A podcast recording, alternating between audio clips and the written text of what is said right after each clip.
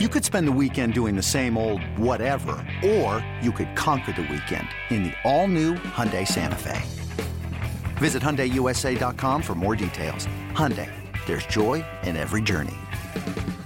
With threats to our nation waiting around every corner, adaptability is more important than ever. When conditions change without notice, quick strategic thinking is crucial. And with obstacles consistently impending, determination is essential in overcoming them. It's this willingness, decisiveness, and resilience that sets Marines apart. With our fighting spirit, we don't just fight battles, we win them. Marines are the constant our nation counts on to fight the unknown. And through adaptable problem solving, we do just that. Learn more at marines.com.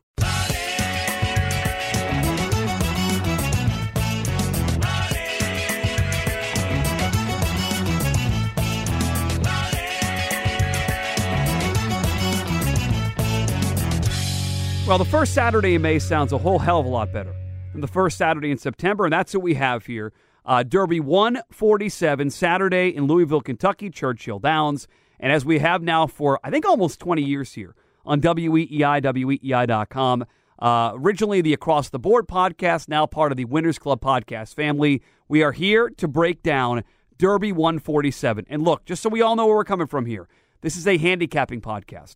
It's not a lifestyle podcast, not a sales podcast, not a breeding podcast, not a horsey podcast. We are here to handicap. That's what I care about. I love horse racing. More importantly, I like talking about these races, thinking about these races, handicapping these races. Do we always win? Absolutely not. But you put the work in, we have some fun, and over the last uh, at least 15 years, been doing this thing. We have put you on to winner after winner. If not me specifically, then our great guests here on this podcast. And an excellent card looming, as it always is for the Derby, uh, especially this Saturday at Churchill Downs. Uh, if you're looking for a place to watch the races, I will be at Mohegan Sun for their big free ballroom event. Uh, it is free. It opens up, I think, around noontime there in the Ballroom Mohegan Sun in Connecticut. If you have any questions about that, you can certainly reach out to me via social media. But that's where I will be uh, for all the big stakes races. My buddy Big A, Anthony Stabile of NYRA and the New York Racing Association, Horse Racing Radio Network. Card starts at 1030. You've got uh, pick threes, pick fours, pick fives, a Derby pick six, which is a mandatory payout ending in the Derby for a 20 cent increment.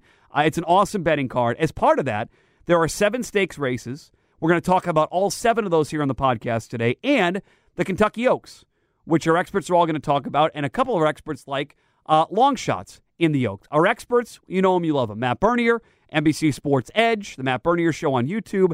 Jessica Paquette, who you guys know from Suffolk Downs, also now uh, doing work at the Thoroughbred Retirement Foundation and going to be calling races at Sam Houston. She had the, the $13,000 trifecta, whatever it was, a couple of years ago in Country House One in the Derby. Hopefully, we'll do that again. And our buddy Dick Girardi, who I've done the math, has picked the winner in the Derby on this podcast like 60% of the time he's been on. So we got the experts on here.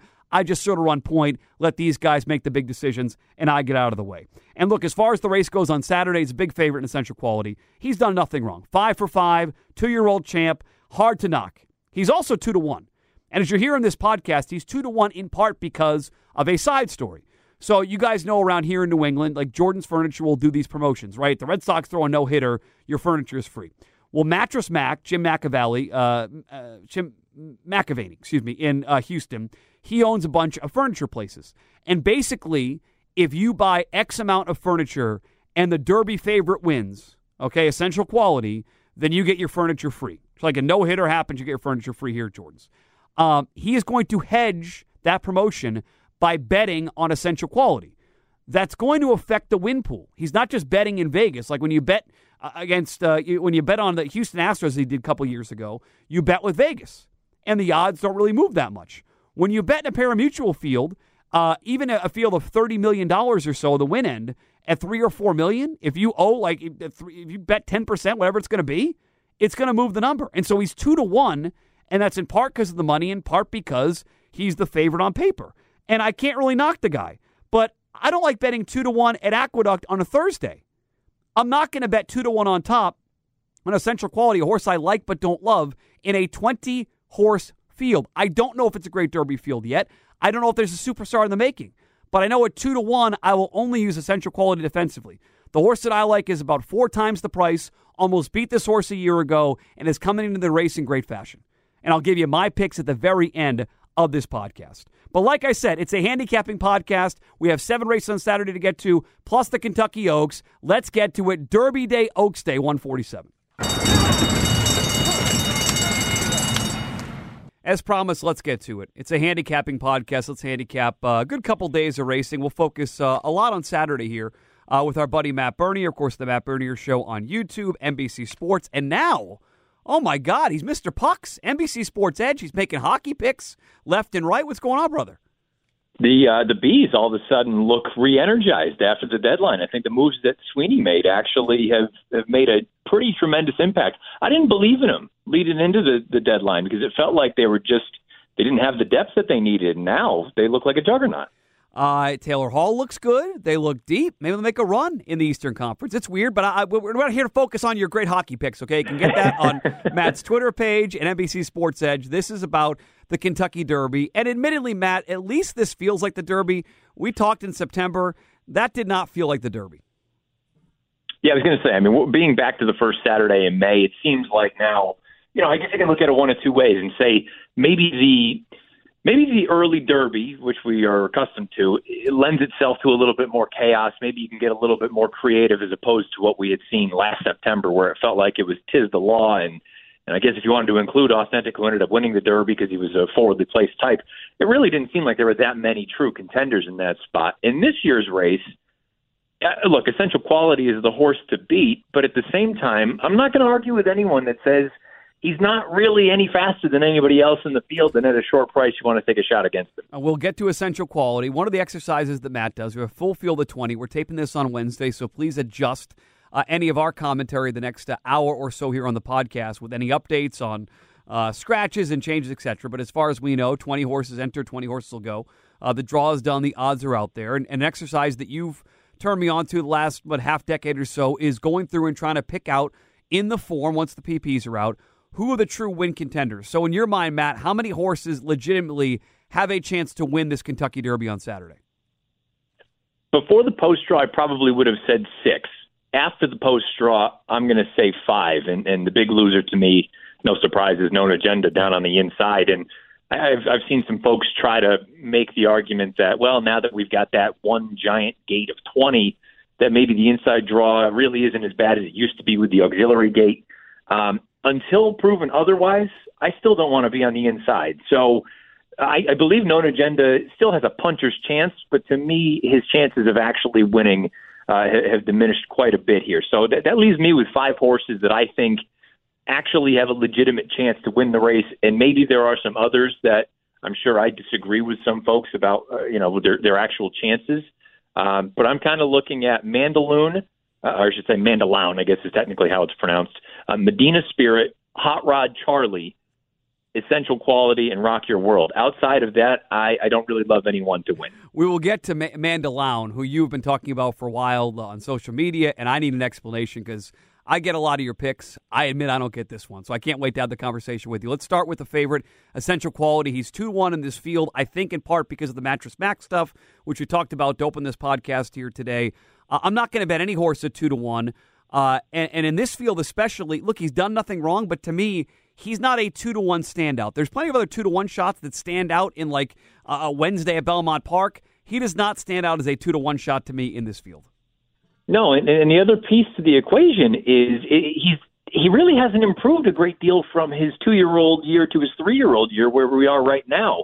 It's not that he doesn't run well. He shows up with his race each and every time, but if you're someone who uses speed figures, which if you don't use speed figures, I really don't know how you actually handicap, but the idea of looking for a horse who has some sort of an edge on the rest of the field is part of the reason that the speed figures are important as they are. And when you just look at the nuts and bolts, essential quality really isn't that much faster. And depending on which figures you use, he's no faster than some of the other alternatives. And he's going to be a considerably shorter price. I just he's super consistent. I expect him to run a solid race on Saturday, and maybe solid's good enough to win.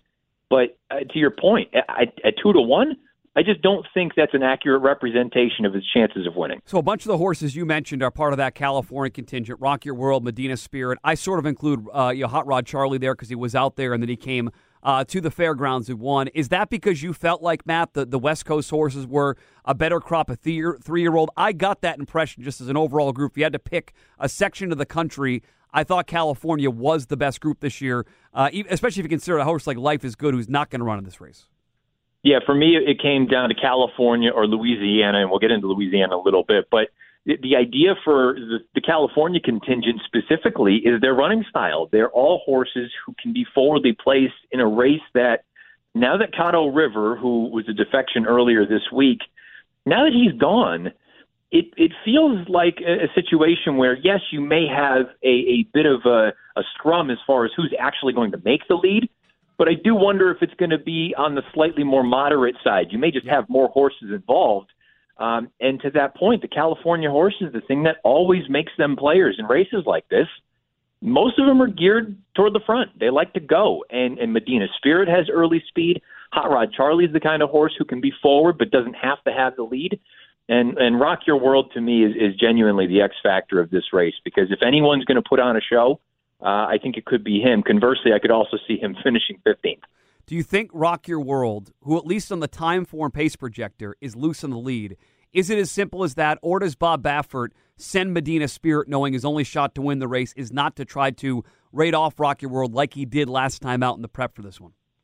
I think you have to be aggressive if you're John Velazquez and Bob Baffert with Medina Spirit not just because of the the fact that you alluded to where you know you had an opportunity to go by Rock Your World and you couldn't do it. There's a part of me that you know it's still too early to really make a definitive statement. But in five lifetime starts, yes, he did make up some ground in the sham where he was trying to close into Life is Good, but Life is Good had wrapped up by that point. They weren't asking him to do any running. I'm not convinced Medina Spirit can pass a horse when push comes to shove. His two big races have come when he's been outright on the lead. I wonder if that's going to be kind of the same situation. Keep in mind, this is the same jockey trainer tandem that teamed up with Authentic last year. And the idea there was don't get cute. Just go right to the front and say, come and catch me. Uh, if you rock your world, John Sadler and company, I think you're content either way. If for whatever reason no one inside of you wants to go, go right to the front. Uh, you know, you obviously saw what he was capable of in the Santa Anita Derby. But at the same time, I don't believe, like for whatever reason, many people do. I don't believe that he has to have the lead in order to be effective. He sat just off a target in his turf stakes race two starts back and, and kicked away very, very nicely. So I think he's in a beautiful position. He's going to be a little bit wide, but this is a horse who it looks like he would run 10 miles if you asked him to. He's still a little bit quirky. He's got his, his things that he needs to iron out. He's a little bit green, but uh, Rock Your World, I, I think there there are many, many reasons to like rock your world but I can also understand the folks that are kind of approaching him at arm's length. Yeah, from a Beyer standpoint, he's the only horse in here 100 Beyer speed figure, which is pretty rare uh, for a Derby. He's going to be positioned forwardly, I think he's got a big shot. Another one you mentioned as a win candidate, I could not agree more, uh, is Doug O'Neill's Hot Rod Charlie. Uh, he showed last year in the Breeders' Cup Juvenile at 94 to 1, almost beating Essential Quality. Then in the, the Lewis, he came back and stumbled out of the gate and gave Medina Spirit all he could handle. And then he went right to the front Louisiana Derby. I like the versatility, Matt. I like the speed figures. I like it's the third race three year old campaign. And I like the price. And I think he fits in well with this group, Hot Rod Charlie the Nine. Yeah, and, and the other thing with Hot Rod Charlie to keep in mind, and, and I've brought this up, some people don't think it's that big a deal. The fastest race he's run to date has come at the longest distance he's been campaigned at, at a mile and three sixteenths. He and the horses coming from Louisiana have run a distance longer than any of the other horses running on Saturday afternoon. Most of these horses are coming out of mile and an eighth races, and Uh, an eighth of a mile may not sound like a like a giant giant gap, but the fact that Hot Rod Charlie has run as fast as he has at a distance that's nearly the 10 furlongs, the mile and a quarter that they'll run on Saturday, I think is certainly a feather in his cap. And we both alluded to the the idea that he's not a need the lead type. He won the Louisiana Derby because that was the idea. Let's just go to the front and, and take it to him. But he's shown to be just as effective from off the pace as well. So there's a lot to like about Hot Rod Charlie. Okay, so we've talked about four of your five win contenders. Uh, the fifth is Mandaloun, uh, who comes in here for Brad Cox. Uh, and I, I know you've talked about him. You've tweeted about him, even in some sort of picture you tweeted out the other day. I, I didn't know what the heck the hell was. Uh, you got to talk me through this because we have a long history in the Derby of horses that don't run a good prep race. They don't win the Derby. And maybe you know something. Maybe you know Brad Cox. You know the connections, Juddmonte. Like, where did that bad race come from? He was the favorite to win that Louisiana Derby. He did not fire, and as far as I can tell, there is no excuse. So I know you're going to pick him to win this race. Give me the breakdown on how he bounces back, what you saw that makes him a contender here, and how you draw a line through the no show in Louisiana back on March 20th. Well, it, honestly, simply put, that's what you have to do if you're going to try to make a case for a horse like this. Say that for whatever reason, the Louisiana Derby it was a non-effort, and you just ignore it. You pretend, pretend it didn't happen, because to your point, historically, horses coming into the Derby on the heels of a poor effort genuinely don't run all that well. This is the kind of horse, though, that I'm going to try to be a little bit more creative and a little bit kind to, and say if the Louisiana Derby was not in his past performances, and I understand it is, so you have to deal with that. But if you took it out, you're looking at a horse who's done nothing wrong and two starts back in the middle of February ran every bit as fast, if not faster, than almost all the other horses in this race. Now, if you want to look at the Louisiana Derby and say he bounced and perhaps maybe felt the effects of that big effort in February, I'm not going to argue with you. I think that's totally a plausible idea. Then, if that's the case, you would like to think, based on the way he's training in the mornings, he's going to come back and rebound and get back to one of his best races, which again would put him right in the thick of things. I'm looking at it saying, had he run well in the Louisiana Derby, he's probably the second or third choice in this race at, at let's say six or eight to one. Because he ran as poorly as he did, he's still training very, very well. He's the, the bell of the ball in the mornings. You're probably looking at a horse that's going to be one and a half times or two times the price he would have been had he gone and done what we all thought he would in that final prep. Based on that alone, from a value standpoint, I think there's at least an argument to be made that he's going to offer a, a bit of a better price than maybe he should. And if he fires his best race, I think he's got a big chance of winning. Uh, you mentioned Mandaloun here. Uh, I'm going to use him for sure. Some places uh, in the, the horizontal wagers uh, defensively because you've talked about him and the workouts have been good. We've gone through sort of some of the top five. Known Agenda, who drew the rail. I, I I like what happened in the Florida Derby. I like the blinkers go on, and now he's two for two. But I'm with you on the rail draw. It's not great, and it's not something I want to get behind. It's been forever since the 50s. So the horses won off the rail there. Highly motivated for Chad Brown. Ran a pretty good prep race, but he got stuck on the outside, and I'm not quite sure, uh, you know, where, where he fits in with this group. So we've talked about a bunch of the, the single digit price horses. How about any long shots here, Matt? Live long shots people should be talking about and thinking about trifectas, superfectas that could fill out tickets in the Derby. Well, O Besos has sort of been the uh, let's call him the wise guy underneath horse. I don't know if he's going to be good enough to win, but I think many people see a scenario with that sort of one run closing style for him to get a piece of this thing, maybe finish third or fourth. A couple other horses, though, to me that I don't want to say they're flying under the radar, but ones to consider. They're right in the middle of the field, the number 10 and the number 11. Midnight Bourbon has never taken a step backwards as far as his races are concerned. He may not be the flashiest horse. He's not the likeliest winner, but he's paired up career top Beyers of 96. I think that can precede a forward move. He's trained very well over the Churchill Down Strip. Again, I don't think he necessarily can win this thing, but why can't he run second, third, or fourth at 15, 20, 25 to 1? And Dynamic One, say what you will about the Wood Memorial. Some people, some figure makers specifically, they don't have the race rated very highly. Others actually have a, a pretty decent race he to me was the one who did the most running in the entire race because he was relatively close to a hot pace. He was wide throughout, and he just got run down by his stablemate in Bourbonic. I think Dynamic One's coming into this one a little bit under the radar. He's he's another one I want to use underneath. Uh, the only one I'll mention uh, is Keep Me in Mind for Robertino Diodoro. He's I don't think any shot at winning, uh, but I do think there's a scenario where they just ride him to try to hit the the trifecta or superfecta. He's run well here at Churchill Downs. He closed like a, a freight train in the Kentucky uh, Jockey Club uh, last year. He ran third in the juveniles. So if I like Hot Rod Charlie, if Essential Quality is someone to look at, I'm going to use Keep Me in Mind as a big price underneath. Uh, if I made you pick a top four, like we're in the daily racing form, Matt Birney, what would your top four be for the Derby? Uh, seven, Mandaloon, Mandaloun. I got to fix that. Uh, 15, Rock Your World. 14 Essential Quality, 10 Midnight Bourbon. There you go. 7, 15, 14, 10 in the Derby for Matt Bernier.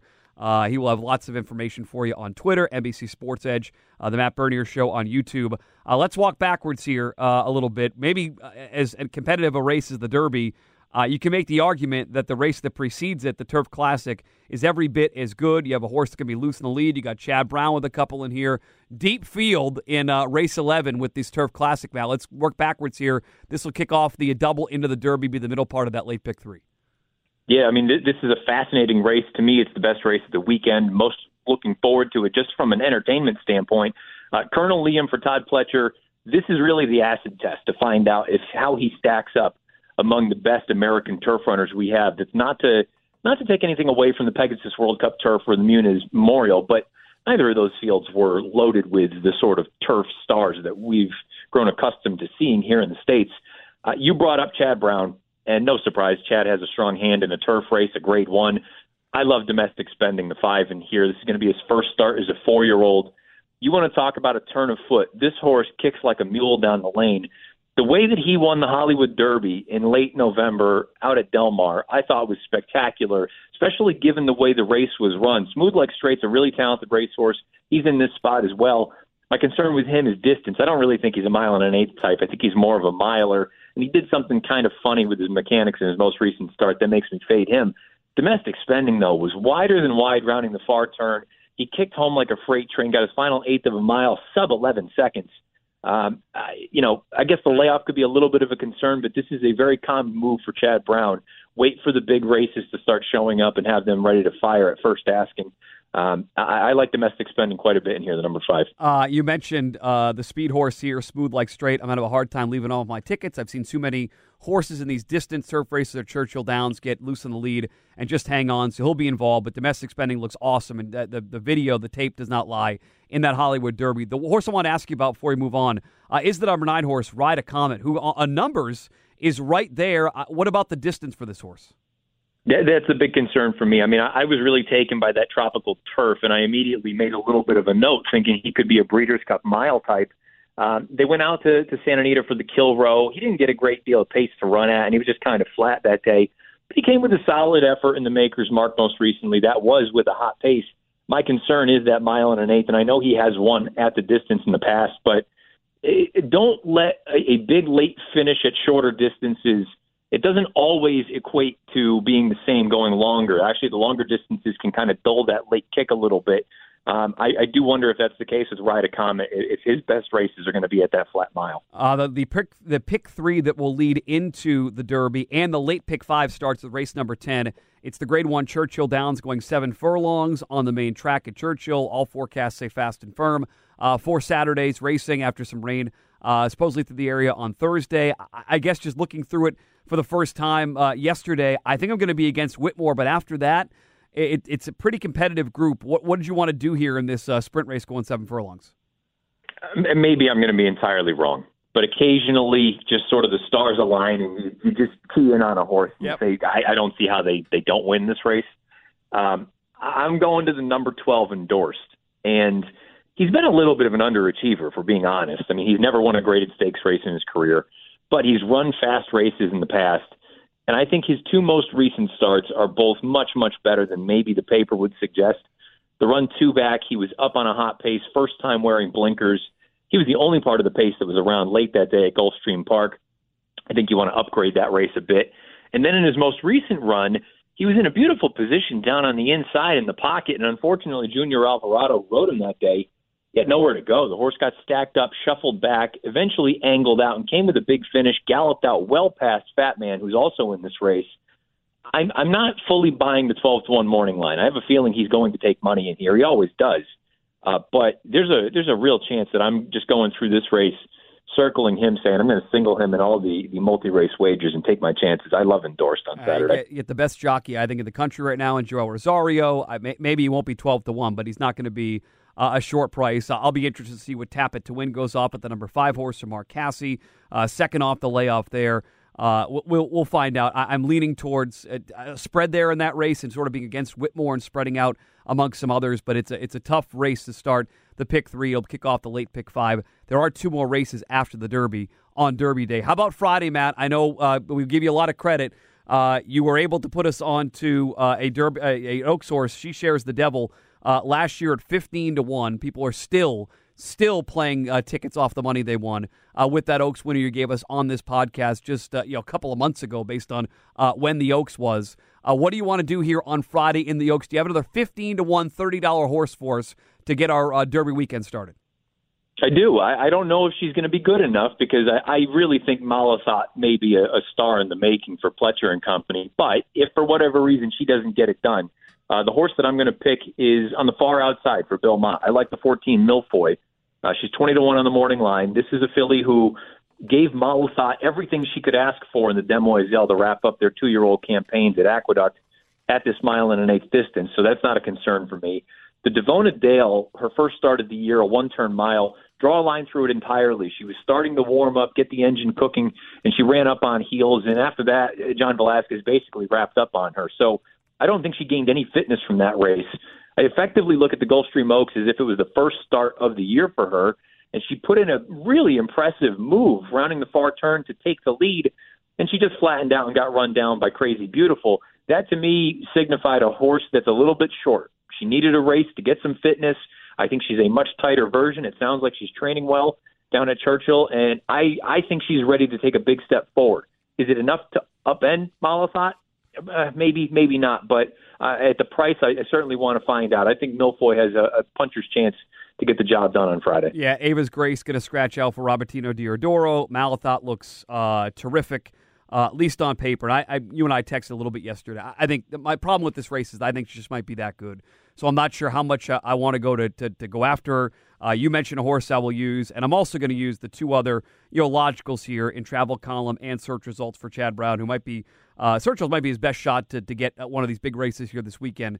Uh, besides domestic spending, you mentioned there, but it's a, it's a fun sequence uh, there on Friday. We have a full uh, card of races on Saturday. Uh, Bernier underscore Matt on Twitter, NBC Sports Edge. I, we joked about the hockey picks, Matt, but will you have you know picks for the rest of the Derby card on, on the Sports Edge? Where can people find that uh, over the weekend? I'm actually doing some picks for some folks over in Europe at Racing Post, but Ooh. I will be on Twitter throughout the day on Saturday. We have a, a little bit of a live pod for NBC Sports Edge happening Saturday morning. I'm going to do a little bit of a radio thing later on as we get closer to the Derby, but I'll be putting my picks out there throughout the day as well. Bernier underscore Matt on Twitter. Follow him. Tell him how great he is. Uh, we certainly appreciate it. We'll we'll talk in the we'll talk before Preakness. We'll catch you in the NHL playoffs. Uh, Matt, good luck in Derby. Hit him hard this weekend, my friend. You got it, buddy. Said to start this podcast here today. It's a handicapping podcast. It is not a lifestyle podcast, not a what are you wearing to the Derby podcast. We are here to handicap. And so let's have a person who uh, a couple of years ago gave out an unbelievable uh, trifecta superfecta with Country House on top, getting it done in the Derby. Jessica Paquette, which many of you know from Suffolk Downs, of course, but now with the Thoroughbred Retirement Foundation and going to be calling races at Sam Houston later on this spring and summer. Jess, what's going on? Hey, I'm happy to be on. Happy Derby. This is the best time of year. And boy, I will be cashing in on that Derby trifecta for the rest of my life. I may never pick another winner again, and I'm still okay. Uh, yeah, you cannot pick a winner on this podcast, and you pay people a lot of money uh, on the website. Yeah, the picks up at Suffolk Downs. You could find them there, where Jess does uh, a lot of work now doing work with the Great Thoroughbred Retirement Foundation. And I mentioned Sam Houston. Are you calling quarter horse races Sam Houston this year? Is that true? I am calling some quarter horse races, so I'll be the first woman in Texas horse racing history to go be the track announcer and call some races on Belmont Stakes weekend. Oh, that is awesome! Which is just a couple of weeks away. We found out uh, today that in New York, their fans are back uh, at track, so things are starting to become a little bit more normal, including this. And we're going to start with the Oaks here in a second. I- am not going to knock the Derby in September. I'm glad that we got there. But this does feel a lot more normal to me. The springtime in New England, the uh, the flowers are blooming, and we're talking about the three year olds in the biggest race of the year. This is real Derby, Jess. This is real Derby, and local friends, you know, go down to Suffolk Downs, watch and wager on the races there. You can go to your friendly neighborhood former racetrack and you know get your horse action there excellent simulcast facilities there at Suffolk Downs. If I was not going to be at Mohegan Sun, I would be there, and I know exact spot I'd be sitting. And a great seat there, great lounge, great. It's a it's a great setup there at Suffolk Downs, and can't wait to be out there. Uh, hopefully this summer betting some Saratoga. Uh, we actually just talked that about. The, great. I, I can't wait. We just talked about the Oaks uh, with Matt Bernier, so I actually want to start there because I will admit, going into this weekend, as we're talking on Wednesday, this is probably the races this weekend that I'll be talking about that I've done the least amount of work on because I think the favorite Malathaat for for Todd Pletcher looks that good on paper. I'm curious what you think about this group of three year old fillies as a whole, and is the favorite a legitimate favorite in the Oaks on Friday? I think she's absolutely a legitimate favorite, but I don't think she's unbeatable by any stretch of the imagination. For me, the more I look into this race, this is just such an interesting pedigree race. I know I'm a little bit of a pedigree nerd, but the female families on some of these horses, you see these horses that were great race mares producing now grade one caliber fillies, which I think is really cool. You're seeing a lot of nice horses represented by their daughters here. And the real story to me is Curlin as a stallion. My entire trifecta is Curlin first, second, and third. uh, Curlin has been a great sire uh, over his career. Uh, as far as the, the, the talent in this field, uh, after the favorite, who are some of the other horses? We'll get to your official picks in a second. But as a group, what stands out besides the sires? Is this, in your mind, a good Kentucky Oaks group compared to you know, other groups you normally see in the first, you know, the, the, the Friday before the Derby? So I think this is a really interesting betting race. I don't think we're necessarily seeing the next Rachel Alexandra or Beholder or any superstar coming out of this race, but I think it's going to be a competitive race and really there's a chance to make some money. I really like number 12, Millefeuille. Uh, let's go there to number 12. Uh, and, and so Ber- um, Bernier and Jess Paquette on the same long shot in the Oaks. Oh. Ta- now, now is th- hold on. Is this because you have an affection for Bill Mott and Bill Mott with three year olds going back to Royal Delta? Okay, the, he, to me, he can't do any wrong. This is his specialty when he gets hold of a good three year old filly. So I'm already on board with that. W- what do you see out of the 12 horse here that makes you uh, interested in wanting to bet? What's going to be feels like double digit odds on Friday. Well, I think you'll get double digit odds. I think I think the Bill Mott really kind of tightened the screws on her. The last couple of workouts have been really sharp, and this is a horse. What a female family on this horse. Her dam was unraced, but she's out of Grade One winner, Honest Lady, who was a nice sprinter, second in the Breeders' Cup Sprint, but also a half sister to Empire Maker. This is just a producer's family every step of the way. I, I think this horse is going to run a sneaky good race. I, I really like her at a big price. Yeah, and I love the idea they used some speed last time, like you said, uh, in that Gulfstream Parks Oaks, and now they can settle and make a little bit of a run from just off the pace, and makes a lot of sense at a big price. Who else do you want to use? If that's your top choice, Jess, where would you go to round out your picks here uh, in the Kentucky Oaks? Comes up at 5:51 Eastern Time on Friday. I want to remind people the Oaks Derby Double is always a fun race. You can play into the horses you like in the Derby, especially now that Bernier and Paquette are putting us on big time uh, horses here, big prices. Who else do you want to use in your uh, top three in the Oaks on Friday? Well, I'm rounding out my Curlin trifecta with number three, Clairiere. I think she may offer a little value. Uh, despite impressive pedigree, solid resume, I think she gets a little bit overlooked. And this is a horse that I've been watching all week training at Churchill, and she looks really well within herself. I like that she likes Churchill. That always goes a long way because some horses, and even so, they just don't like this track for whatever reason. And I think I think nice turn of foot from off the pace. I don't know what the pace scenario is going to be. That's kind of my biggest question mark. I want you really want a horse that's a little more tactical, but I think she can get a piece of it. It's such an interesting race, and uh, we'll look to Bill Mott on the outside uh, at a big price here in the Oaks, and that'll lead us into oh at five fifty or six fifty seven or so on Saturday, the Kentucky Derby. Back on Saturday, back in May, back with fans uh, in the building at Churchill Downs. This race, like the Derby. Uh, does have a significant morning line favorite in essential quality. Unlike the Oaks, Jess, I don't have the same uh, great feeling about this favorite in essential quality, and I'm much more likely to try to bet against essential quality than I am the favorite in the Oaks. What did you think of the two to one morning line, undefeated Brad Cox trainee essential quality going into this race? I mean, I think he's as legitimate as they come, but you know, who wants to pick a two to one shot? I think he can obviously get beat. There are a lot of different ways you can look. I mean, I don't think it's a stretch of the imagination to think that eh, I think he's maybe the best horse of them, but he might not get the trip. He might not get the setup. There are 20 horses. A lot can happen. So this is really the kind of race. Take a swing. I'm definitely doing that. It is two to, two to one is just so unappealing in a race like this. You can get two to one on uh, you know, a million other races in the country, 364 days a year. Taking two to one in the Derby is, is really tough, and I, I, think he's going to be uh, an underlay in this field. I know that you, as you mentioned with Curlin, breeding is a big part uh, of what lands you on horses. Country House at a monster price. You love the breeding on that horse. Is the breeding pointing you towards any on top horse in the Derby on Saturday? Well, if Curlin has a big weekend as a stallion, I might look kind of clever here. I like number 16, King Fury. Now, I want to say right off the bat, this is a horse I really want to see on the turf at some point in his life. He moves like a turf horse to me. He's bred to be a turf horse, but he's been a funny horse. When he shows up, he's really impressive. And I understand most of his better races have come over and off track.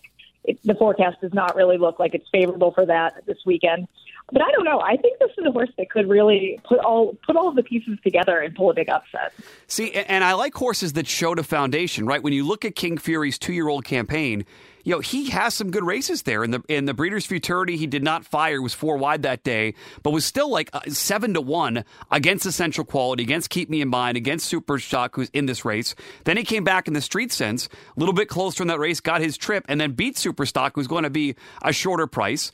And so he's kept, I thought, pretty good competition. The question I had, and maybe this is now.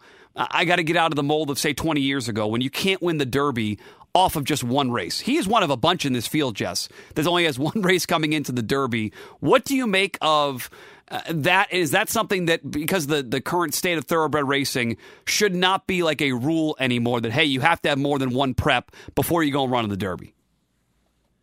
I think at this point, the way horses are trained in campaigns is just so incredibly different than it was 20 years ago. Um, I'm willing to throw a lot of rules out the window here, and that is absolutely one of them.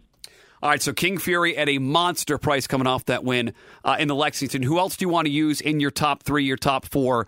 Uh, people can uh, play your uh, trifecta and box it up and hope for some more good luck like we had a couple of years ago. So it's easy to get sucked into as Derby week goes along, hearing, you know, this horse looks amazing, this horse looks great.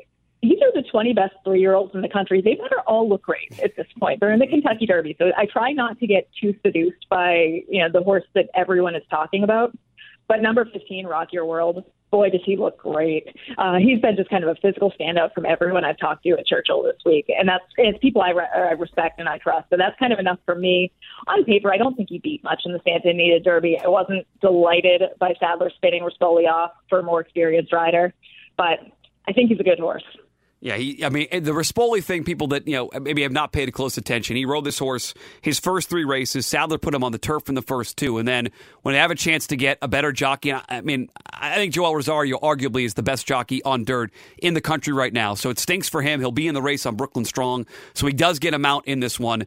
Uh, but Rock Your World makes complete and sense. Sadler's won more races with with Rosario than any than any other jockey in his in his training career. And so he, it, it, makes sense. I, I, get it. He had his choice of these these, these horses, so I, it's a tough part of the game. And I'm sure from a jockey standpoint, it sucks.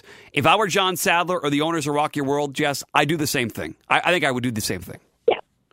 Uh, um, do you have any any issue with Rock Your World with, with the turf part of it? Because you're good at this stuff. Any issue for you that Sadler spent the first two races of the career of Rock Your World, who's got a 100 Beyer speed figure in his only dirt race, running this horse on turf? Well, kind of an interesting thing is I've always found that kind of turfy type horses do tend to translate to the Churchill dirt a little bit. Hmm. So that actually kind of is almost a selling point for me. I think this horse this horse will get over the track really well, and you just want to see a horse that really is flourishing within themselves and handling the atmosphere of the Derby as well. Because there is one horse this week that is not doing that, and the more I watch him, the more of a toss he is. Um, I'm going to go on a little bit of a tangent here, but one thing that's interesting about these this whole crop of horses is most of them haven't seen a ton of fans because of the pandemic, and most racetracks sure. have been running spectator free, short of the Breeders' Cup. Midnight Bourbon, I think his brain is going to fall out between his ears when he sees the, the, the fans at Churchill Downs on Derby Day. He has not been a good actor in the paddock, and you wonder if some of them just have not gotten the exposure that they would have normally gotten at this point in their career to that sort of atmosphere. That's interesting. And he'll be a price there. He ran second to Hot Rod Charlie in that Louisiana Derby at Fairgrounds. So we have uh, King Fury at a big price. We have Rock Your World that makes a lot of sense. Who do you want to use at the bottom of your trifecta tickets? I mean, I'm not tossing essential quality off yeah. my ticket entirely. He just, he's too consistent. He's too good. And Brad Cox is as hot as they get. Uh, what did you think about Known Agenda uh, for Todd Pletcher? Todd sends these horses in. It feels like in a lot of years, you know, Todd has these horses ready almost before the Derby, and you don't see them fire their race, and he draws the rail. Uh, I, I, usually like the Florida Derby as a prep, but I, I'm going to have an easier time than usual not using a lot of Known Agenda in this race on Saturday. I mean, he's another offspring of Curlin, so he goes with my whole theme of this Derby week. I, I you know, I think it really just depends on how he breaks. Like, if he, if he can break okay and tuck back a little bit and not get banged around too much, I don't think the inside position is that bad for him. I think people, you know, get really worked up about these post positions. And in Europe, they run, you know, field sizes like this all the time, and people kind of manage to get over it. Uh, since you mentioned the breeding, I, would be crazy not to mention a horse that I like on Saturday because he's a half brother to Mitole in Hot Rod Charlie. Are you going to tell me that he can't get the distance as the son of Oxbow? I will not be a Grinch, and and uh, you know the, the whole thing with Hot Rod Charlie is for is for such a it's for such a nice cause. Like you kind of want to root for this horse a little bit. Um, and physically, he's looked great. I did tweet after the Louisiana Derby that the Derby winner definitely did not come out of that race, so he could certainly prove me wrong. I mean, that was enough of a bold tweet that someone from that race can definitely win and prove me wrong and make me look dumb. And you already trashed uh, Midnight Bourbon, so that, that now Ob- O Besos Obesos going to come running late right by the mall, and Jeff's going to go, oh, there was the close Louisiana Derby, winning at a big price. That sounds right. Yeah. So uh, Toss out my pick to use the Louisiana Derby. You're good. Uh, the Louisiana Derby was one of the preps for the Kentucky Derby. King Fury won uh, the, his latest prep. He's going to get in. He did in the slop and just likes King Fury at a big price here coming up in the Kentucky Derby. We're putting all of our guests here to work on the undercard uh, on Derby Day as well because you're going to have pit rolling pick threes all day at 50 cents, uh, a bunch of pick fours. There's pick fives, obviously, a Derby pick six. That's only a 20 cent uh, increment. It's not a jackpot payout. So uh, a really good betting menu in addition to a star laden card. Uh, how about the six race? We'll, we'll get you to work here on the first stakes race of the day. It's the Grade Two uh, Churchill uh, Churchill Downs Distaff Mile. They're going a mile on the turf for the fillies in race six. What stood out to you to kick off the stakes portion of the card on Saturday, Jess?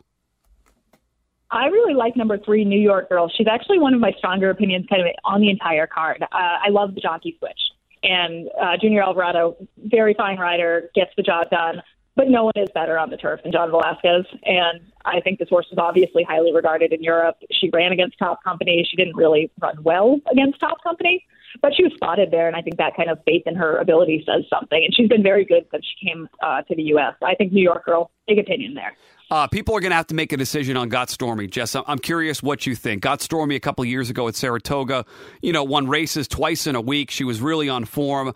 I, am not saying she's like completely off kilter right now, but it feels like a notch below where she was. And I saw eight to five and thought, I want to bet against. What's your opinion of the current form and the current talent of Got Stormy trying to navigate this mile at Churchill? Rooting for betting against is sort is sort of where I fall with her. I, I love horses like this that run for a couple of years and let us be fans of them. And she's a tough mare, and when she fires, she's I mean she's just really fun to watch. However, I don't like that price, and I don't think this is a you know a walkover field by any stretch of the imagination. Yeah, it's a fun race to start it off. You want to be against the favorite. Chad Brown's got blowout, uh, who's going to have an opportunity to try to uh, rebound off uh, a second place finish, a couple of second place finishes at the end of last year. Chad does great uh, off these layoffs, might have a pace advantage. New York Girl, the three horse, eight to one. So Jess just handing out Bill Motson prices here uh, for our Derby podcast. Let's go to race number seven, which like th- this is a tough one for me because there's here, Gamine, who's going to be well, she's going to be one of the shortest prices on the card, and I I could not wait to bet against her, Jess, last year in the dirt in the in the Oaks because I knew she could not get the distance.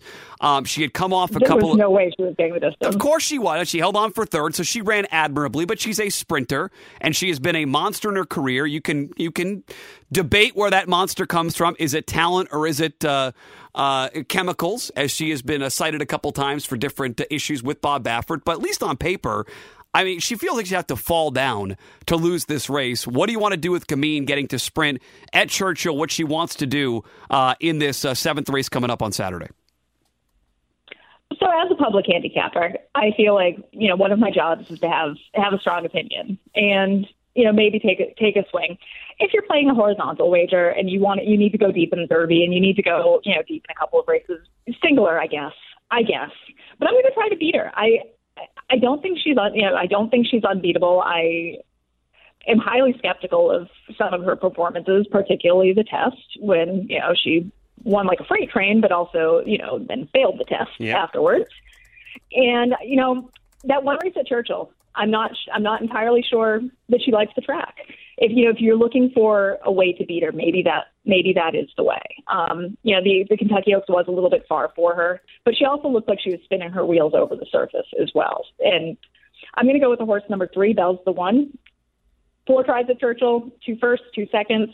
Super consistent horse, and yes, of course she's a cut below. I mean, you know, brilliance wise, but I, if you're trying to beat her, I mean, why not? She, she, I mean, and, and, Bell's the one is the one in this race. She's, I think she's been in the the trifecta seven of eight at the distance, as you said, two firsts and two seconds in four races at Churchill. I, I mean, if you can, ha- if you have the budget, I'm with you. I would use those two and move on. If you have the single, I totally understand it, but I'm with you 100% on Bell's the one as being the other alternative there as part of uh, the the racing. And, and as Jess said, I mean that's going to kick out the Derby City Six. They're calling it. It's a mandatory payout. Goes races seven through the Derby. It's a twenty cents minimum. So I think a lot of people will probably single on Gamine if you can afford it. I think Jess put you onto the right horse there, uh, and that's what I'll be doing. I, will be full. I'm fully admit I'm not going to single Gamine fully. I'm going to use Bell's the one as another A in that race for me. So we talked about a bunch of races. And No surprise, Jess gave out price after price after price. That's what she does. Why she's so good. That's why she's so in demand right now in the industry industry and calling races at Sam Houston uh, and working for Thoroughbred Retirement Foundation. Are you going to have full card picks? People find these online besides uh, JM Paquette on Twitter this weekend?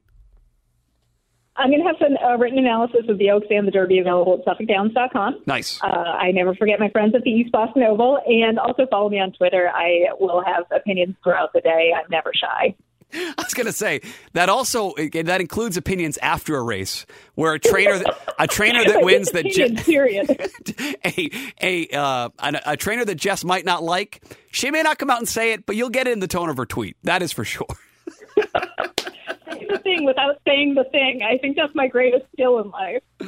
Well, I hope we are talking again very soon here in the Triple Crown. I hope at some point, Jess. I know it's not it's not on anyone's radar right now, unfortunately, but I do hope we are talking about live racing in Massachusetts at some point. I know there were some ideas uh, a couple of years ago, pre pandemic, to get things going out in Western Mass. And between legalized sports betting here at some point, which is dragging on, and uh, live horse racing again here, I, I'm desperate for it. I, I'm, I'm, I'm trying to stay positive, but each day, each day that goes by, you know, that negativity creeps in that just might not happen here in the state.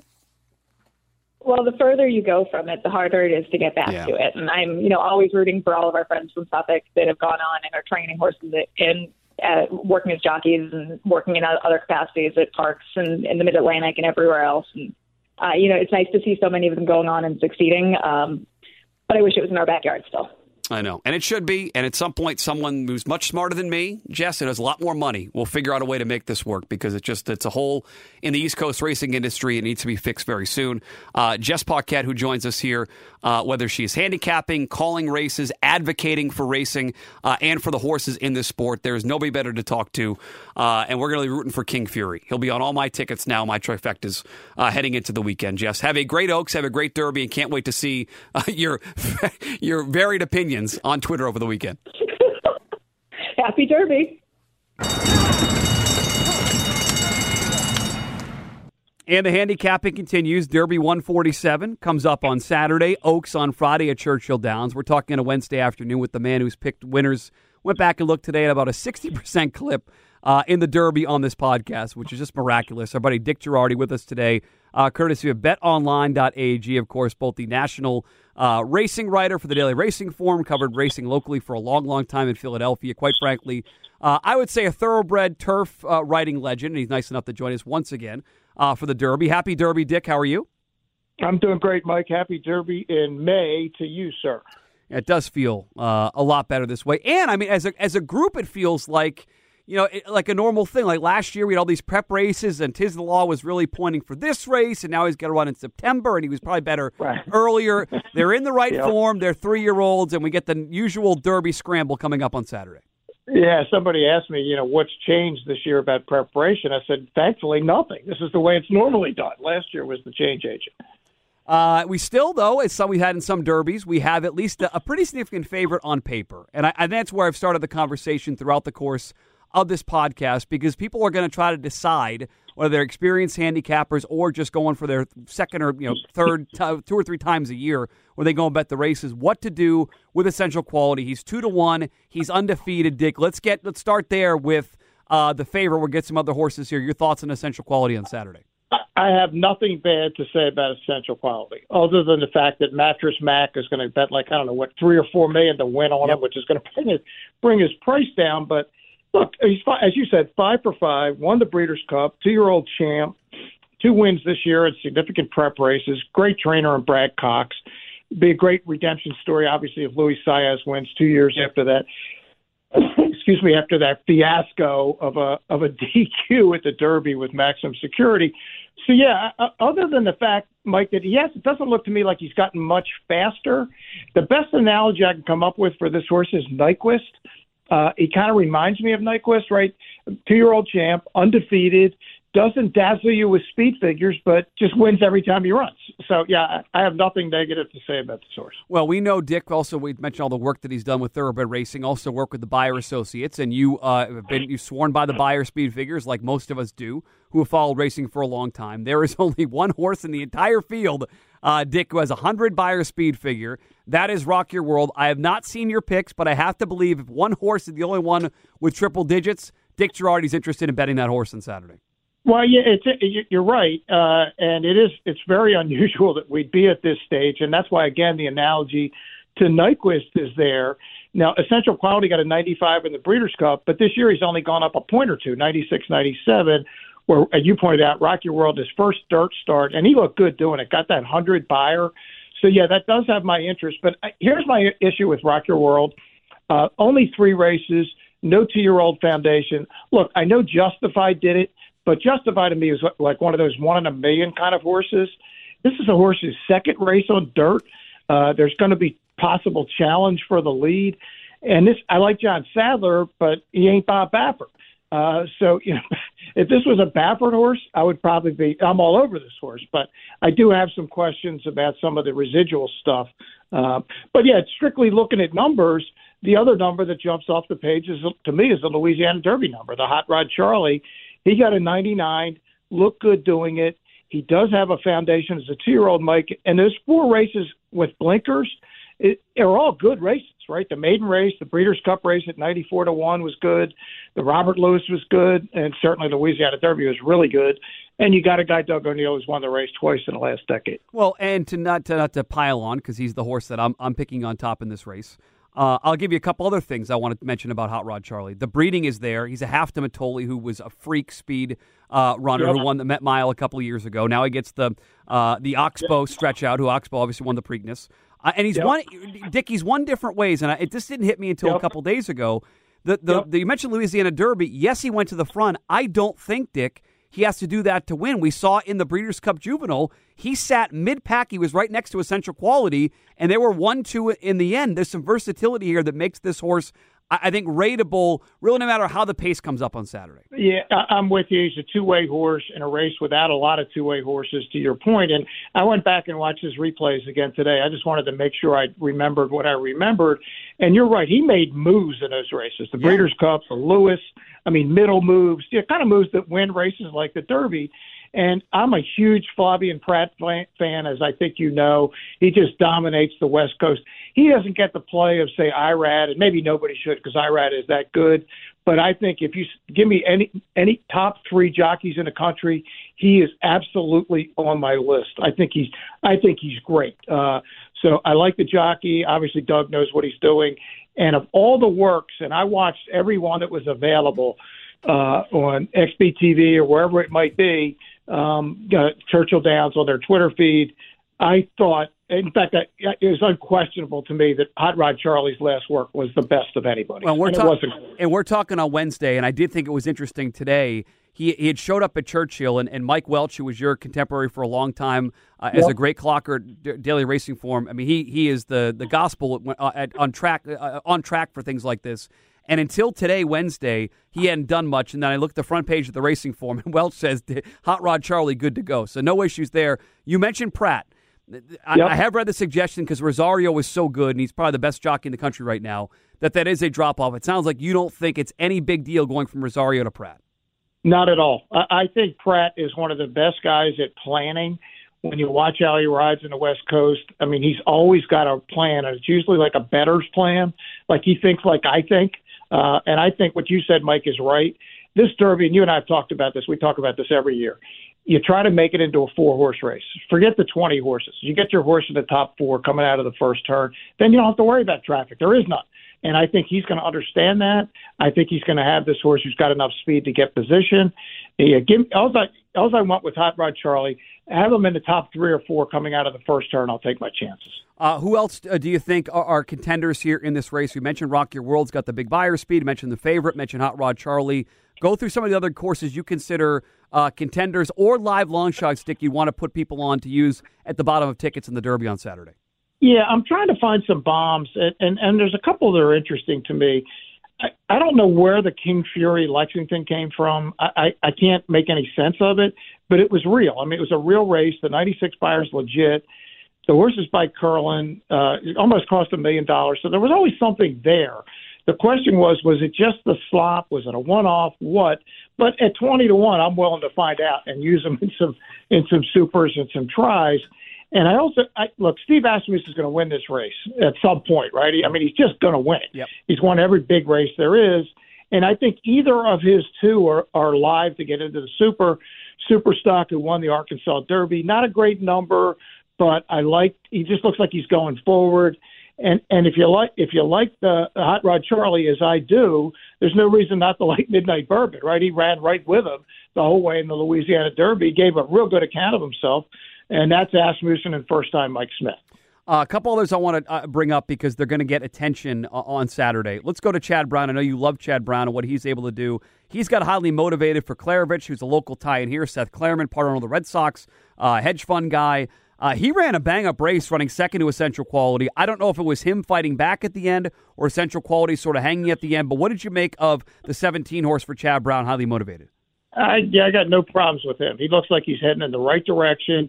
And look, there's another guy. I just said Steve is going to win the Derby. Obviously, Chad Brown is going to win a Derby or two or three or whatever as he gets more and more pointing those, you know, getting those kinds of horses and having a guy like Seth Klarman behind him. You know, he's got the money. He's going to buy the right horses. They're going to spend it. And you look, this might be the one. I, I got, I got no problem with highly motivated. Into mischief is the hottest sire like, like ever, right? I mean, they're, they're like he wins every race. It's incredible. So yeah, why would you not want a son of Into Mischief? Of course, that authentic for the people that don't remember was a Derby and Derby and Breeders' Cup Classic winner and horse of the year was the son of Into Mischief. Uh, how about one other? Since you mentioned the West Coast, obviously, and you you and I like uh, your Hot Rod Charlie, Medina Spirit. Yeah. Uh, they hooked up a couple of races ago. He's been running behind for Bob Baffert. I mean, Life is Good, who was Baffert's A horse, and Concert Tour was his B horse. Neither one of those horses is going to run. Medina Spirit and Baffert are are 15 to 1 on the morning line. Your thoughts on him before jumping jump into the pace of this race? Yeah, I, I just don't see it. I think he's peaked. I think we've seen the best of him. And that race he won, the Lewis, where he just fought his heart out, I think that may be that's the kind that a lot of three year olds just don't come back from. It was brilliant. But the last two have just been I don't I don't think flat is the right word, but you didn't see that that jump that you need to see. And you know what, Mike, you and I've watched this long enough.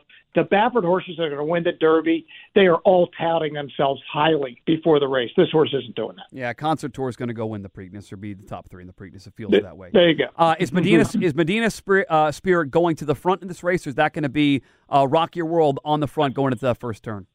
That's the question I've been spending all day trying to figure out. Mm-hmm. Um, look, Your World was sent last time because he had that inside post, but that was a race with a lot of early speed, and he outran them all. The difference is Joe Rosario, as good as he is, he's not the most aggressive rider in the world. So I don't know that they're going to send send, uh, but it's a it's a really good question, and I have not yet been able to answer it. Like I knew Authentic was in front last year. I just don't know the answer. Still searching. All right. So if the if, I, if I was your editor at the forum and I said, Dick, we need your top four for the picks page uh, in the yep. Derby, what would your top four look like for Saturday? Yeah, I'm going to give you the nine Hot Rod Charlie.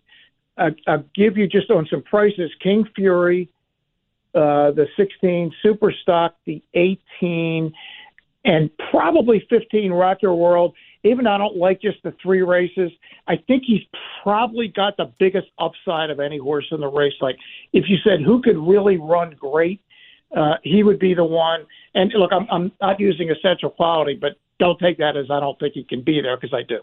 So that's what I was going to say. From a betting standpoint, since you're leaving him out of your top four, Correct. Does that does that mean you would use him horizontally? You know, in, in pick threes, pick fours, the Derby City pick six. Yeah. Is that, how, how would you use him since he's out of your top four? Yeah, I, I'll use him different places. And what's interesting is I think he's going to be better value in every pool except the win pool. you know, we got Wildman Mattress Mack is betting. I don't know what is it, three million to Yep, win, four yep. million, whatever the number is. That's gonna. That's why Mike Battaglia made him such a short price on the morning line because he knew that money was coming in. That's a crazy price. There's no way this horse should be two to one. You can't bet a, a dime on him at two to one in this race. But he's not going to be two to one at exactas or tries or anywhere else. Well, you know, it won't be two to one. Now I think about it, is the the the Oaks Derby double. Like if you like, Yep, it- it- right. he'll probably be closer to what four, seven to two, four to one Absolutely. in that Oaks Derby oh, double. Yeah. No, no. Yeah, I would say anybody that likes essential quality, stay out of the win pool because you're getting all the worst of it because my man Mattress Mack is firing away. Uh, even at the Derby, three, four million to win is changing a price. Uh, we have this has not happened a lot over the course of what 15 years of, of Dick and I talking Derby. We're going to be on the same horse here in the Derby, so that could be really good or really bad for you folks out there. and for Dick and I, come Saturday and uh, Hot Rod Charlie for number nine uh, for Doug O'Neill. Let's talk about a couple of the races coming up uh, as Yep. the the races on the undercard. Uh, race number nine uh, is starts off the pick four uh, or starts off a pick four. Uh, it's the American Turf. It's the Grade Two going a mile and a sixteenth. These are horses that many of them, Dick, tried their their dirt tries, but they're turf horses. They're three year olds. They're good horses, but they turns out they're better on turf than dirt. What do you want to do here in the American Turf race nine coming up on Friday on Saturday? Yeah, yeah. I, I'm. I don't know if this price is going to hold. I'll be thrilled if it does. They have uh, win from within the two listed at eight to one. Saez and Pletcher. The three dirt races were, you know, uh, just not good enough, right? So Todd, Todd finally said, "That's it." They had an off the turf last year and the with anticipation. The two turf races this year have just been dazzling. He won on a soft pace, and then he won at Tampa Bay by flying, went a mile and 33 and a piece. And it you say maybe horse needs the lead. I don't know that that's the case. A lot of turf horses they can run any old way. I just think the price is so intriguing. Uh, it's it's a live race. There's a lot of good horses, but yeah, I fell on the two win from within for a Pletcher and Saez. Yeah, if he's able to get an early lead with Saez, Saez become one of the Look out. bet, uh, one of the better speed jockeys, especially on turf in the country. Yep. Uh, I'm certainly Yep. going to use him, and then Scarlet Sky on the outside for Shug McGaughey at four to one uh, with Joel Yep. Rosario. Uh, you can make an argument race number ten, which uh, excuse me, race number. I got to go backwards one. I got to go back to race number eight. See, I'm getting so Yep. jacked uh, for these Pat races. The Pat Yep. Day, the Pat Day Mile is another one of these races, Dick, where we have all these der- Derby horses. They decide, Yep. you know what, we can't get the distance. We've got to cut back. And this thing, year in and year out, has been one of the most fun races on the card. Give us your thoughts on the Pat Day Mile. Yeah, I give Peter Eurton so much credit here. Look, this Dream Shake could have gotten to the Derby, right? He had enough points to get in. And they're saying, you know what? No, uh, we're not quite ready yet. We got a good horse. He showed it in all three races. Why don't we just go and win a race that we're going to be have a big chance in? A nice what's what's the purse on this thing? Half a million? Yeah, that's not a bad deal when you're going to be the favorite possibly. I like Dream Shake. I think all three of his races have been great. He's got that middle move that screams one turn mile to me. I'm a huge Dream Shake fan in the Pate Mile. Yeah, he's seven to two on the morning line. If he stays there, it'll be one of my bigger bets uh, uh, of the weekend, and I think he will because Jackie's Warrior, remember, was the favorite in the Breeders' Yep. Cup Juvenile a year ago. He's going to take Yep. money. I mean, there are other horses in here that are going to, I think, take some money. Prevalence was well thought of before his uh, dull effort in the wood uh, last time out. So you may end up getting a good price on a horse that was running right behind some of the great California horses just a couple of races ago. Gets the cutback. Dream Shake, the eight horse in race number eight. Uh, for uh, Peter Eurton and Flavien Prat would make for a hell of a weekend if Prat can get the, Yeah. Der- the, the Pat Day Mile and the Derby uh, there on Saturday. No question, Mike. And I think your point about Jackie's Warrior, obviously he was a sensational two year old last year. Then he, he didn't get the lead in the Breeders' Cup, and I actually thought he ran well. I just don't know why he ran so poorly in the Southwest. I mean, he got the lead. It was it was a race that was set up for him, and he ran terribly.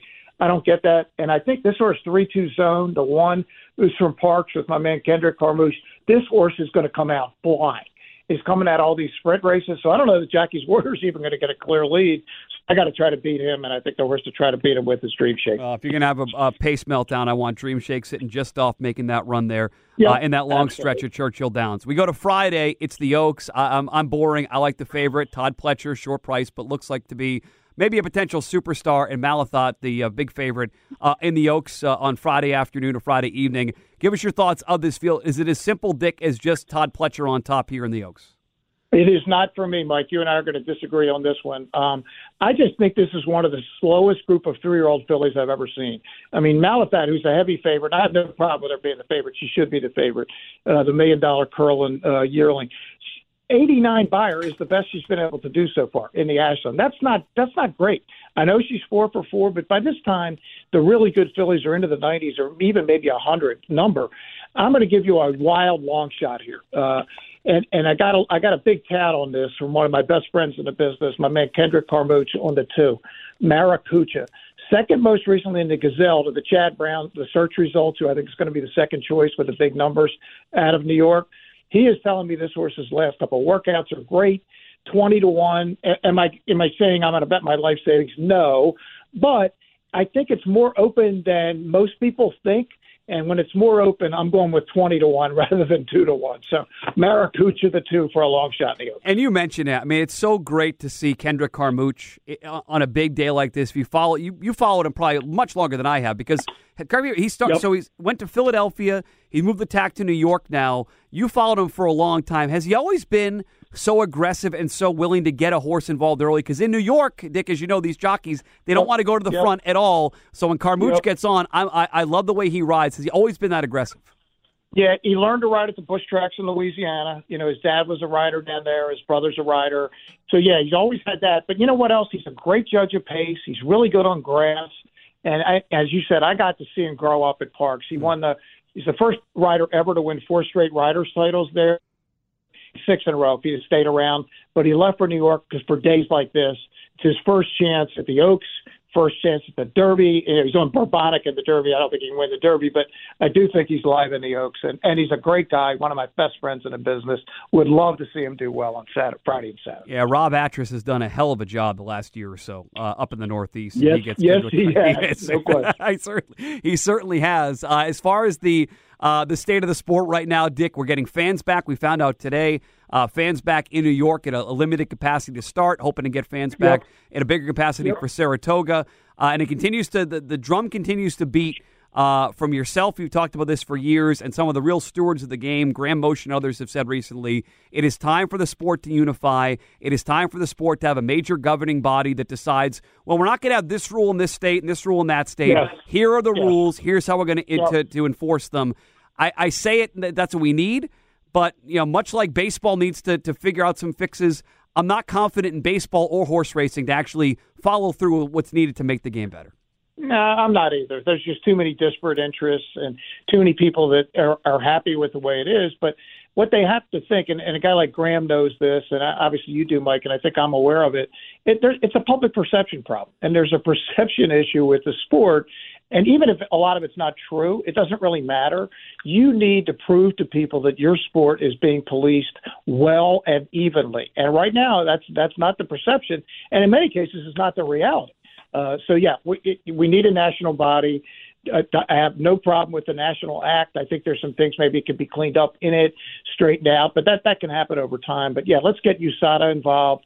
Let's get one set of rules and regulations yeah. for everybody, so we know what the playing field is. We'll get you on this. Keep track of this during the Triple Crown. We'll talk to Dick prior to the Preakness as well. Uh, we are here courtesy of BetOnline.ag. Their odds for a Triple Crown winner. Yes is plus 550. No is minus minus 1,000. Dick Jerardi, you've seen this group Yes or no? Which one are you betting a mythical hundred bucks on for Triple Crown? Yeah, I, I would never make the bet because you're getting no price. But I would bet no. Yeah. Uh, I just don't see. Typically, like by this time, we're seeing a horse like Justified Tatted himself, American Pharoah, California Chrome almost got there you already knew because how dominant they'd been. I don't see that horse that's been this dominant in the prep races. So I would I would bet no, but I, again, I'm not betting one to ten or whatever whatever that was. We're not going to bet uh, uh, Essential Quality at two one. We're not betting one to ten, uh, minus a thousand. Nah, that's that's we got we need some value here. Uh, look, cashing tickets is fine. But as we've said many times, the object of this game is very simple go home with more money than you started with. We're going to try to do that with Hot Rod Charlie on Derby weekend, Dick. Uh, great analysis as always. Look forward to talking in a couple weeks for the Preakness, and uh, best of luck here in Derby 147, my friend. You got it. You too, Mike. Well, that's over an hour of Derby and Oaks breakdown here uh, on the Winners Club podcast, and hopefully you took some taken some notes, you got some ideas, you've added in uh, our ideas to your ideas, and put together some big plays in time for uh, the Derby and the Derby card on Saturday. Again, we'll be at Mohegan Sun. Uh, I'll be tweeting out a bunch of stuff at Mutt WEEI on Twitter. You can find me on Instagram as well. We'll have a lot of ideas, videos, social media uh, on Derby Day live at Mohegan and some other stuff. I'm sure between now and then. Uh, so I sort of tipped my hand there talking to uh, Dick Jerardi here to end this podcast. I'm going to be on Hot Rod Charlie. Uh, I like Hot Rod Charlie for a bunch of reasons. He's fast, he's versatile, he's a good price. He almost beat the overwhelming favorite in this race in the Breeders' Cup Juvenile a year ago. He can be a speed horse, he can be a horse off the pace. He can probably sit back and make one run if he has to. Like he's versatile. I, I think uh, Dick called him like a two type horse. Like that. That's it's a great point. He's not one. He's not a one way horse, a two way horse, as Dick said. And I like that about Hot Rod Charlie. Uh, I like the fact that Mike Welsch of the Daily Racing Form said he looked fine today on the track after looking quiet for a couple days. Uh, and I think he's sitting on a big race. I like horses that are coming in sort of third off a layoff. There's an idea that that third race back off a long layoff is the peak for a horse. Uh, that's what's happening for for uh, uh, uh, Hot Rod Charlie. And two back wasn't even that bad of a race. You know, he didn't win, but he, he, he was sluggish out of the gate. And from there, he really ran well, I thought, after that. He's going to be 8, 9, 10 to 1 potentially if all that money comes in uh, on essential quality that we're thinking is going to come in. So on top, I'm going to add the 8 to 1 uh, Hot Rod Charlie, the nine horse, as my winner of the Kentucky Derby. He's also a half to Mitole and has the extended breeding on top by Oxbow, who won the Preakness. So for me, it's all systems go. Uh, I, I, could be talked off if he ends up being the wise guy horse and is like you know four, five, six to one. I might have to swallow hard and, and change and adjust a little bit, but anywhere near the eight to one price, Hot Rod Charlie for me on top. Rock Your World second. I think he has a pace advantage in this race. I think he's the only horse. So I know he's the only horse that's run a 100 Beyer speed figure. I like that on time form, uh, which I also look at. That number came back big. And if for some reason Medina Spirit doesn't go, who would have been my fifth horse here, uh, Rock Your World's going to be loose in the lead. And in a race where I don't think the pace is going to be that contested, it's be a moderate pace, like 47 ish, uh, maybe 47 and change for the half mile. That would suit this horse well. He can win on the front, he can sit right off, and he might be end up being the best horse in this group. So for me, I- am going to use Rock Your World second. Uh, I will use Essential Quality defensively third. He, I, I think he'll probably be uh, a B for me uh, in the horizontal picks. I will not use in the win spot uh, in the trifectas or superfectas unless I use it and key it with Hot Rod Charlie, which I could do. Uh, I, will admit that my biggest opinion is Hot, uh, Hot Rod Charlie, and what I might end up doing is keying him first, second, and third with some of the other logicals, and first and second with some long prices underneath. Uh, but I'm going to use him defensively only. I respect him, but I don't think he stands over this field. And if you didn't want to use him uh, on Saturday, I wouldn't even blink. For me, I'm going to use because I I know I'm going to want to have some of him and Hot Rod Charlie in exactas. Like the the thing that I can't, I would not be able to live with from a, a wagering standpoint here, which to me is as fun to talk about, and the wagering strategies versus just the handicapping. I know for me at like eight o'clock Saturday night, as I sit down for dinner and decompress after these these races, like if for some if somehow some way, Hot Rod Charlie and Essential Quality, horses that ran one two in the juvenile a year ago run one two or one three or two three with another logical or price that I like, and I don't have the trifecta, I can't live with that. So I'm going to use defensively in third, and and my price, and it's it's funny talking to, the guys on the podcast and gals. It, it does seem like there's a, a wide ranging opinion of who's there for prices. King Fury got mentioned a couple times. Uh, Mandaloun uh, from Matt Birney, who I don't get, but I'll use defensively, has mentioned a couple times. Uh, we really didn't get to every horse because I think a lot of us don't think that a lot of these horses, maybe more than half the field or so, don't have a chance to win. But the price horse I want to use is the number four horse, Keep Me in Mind. And he was not supposed to get in this field. He was also eligible, uh, was on the list. There were scratches ahead of him, so he gets in. I like him at the bottom of tickets only. He's going to make one run. He likes Churchill Downs, uh, blinkers off, and he's had some awesome workouts with the blinkers off recently. Uh, Robertino Diodoro wins a bunch of races down in that Midwest, uh, Texas, Kentucky area, so I'm not worried about that. And he hasn't run well here in his two prep races this year. He also ain't gotten much setups in those races, and he's finally going a full route of ground, the full mile and a quarter, which may suit this horse fine. So to me, at a major price, and he's going to be, you know, every bit of whatever the morning lines odds are. And I know there's probably some betting already as we talk about this race uh, on Wednesday. He's somewhere like 30, 40, 50 to 1. I, I, he's my price horse. He'll be the price key for me. Keep me in mind. Uh, the number four in the Derby for Diodoro and David Cohen. Uh, so I'm going to go Hot Rod Charlie on top, Rock Your World for second, Essential Quality defensively third. Uh, keep me in mind at a huge price as my fourth horse. And if I had to have a fifth, Medina Spirit, who feels like a grinder, who might be better suited for a race like the Belmont versus the Derby. But basically, for me, my key is you know, Hot Rod Charlie. Uh, my key is getting Hot Rod Charlie in the winner's circle or in that top three. If we can do that, should be a pretty good day.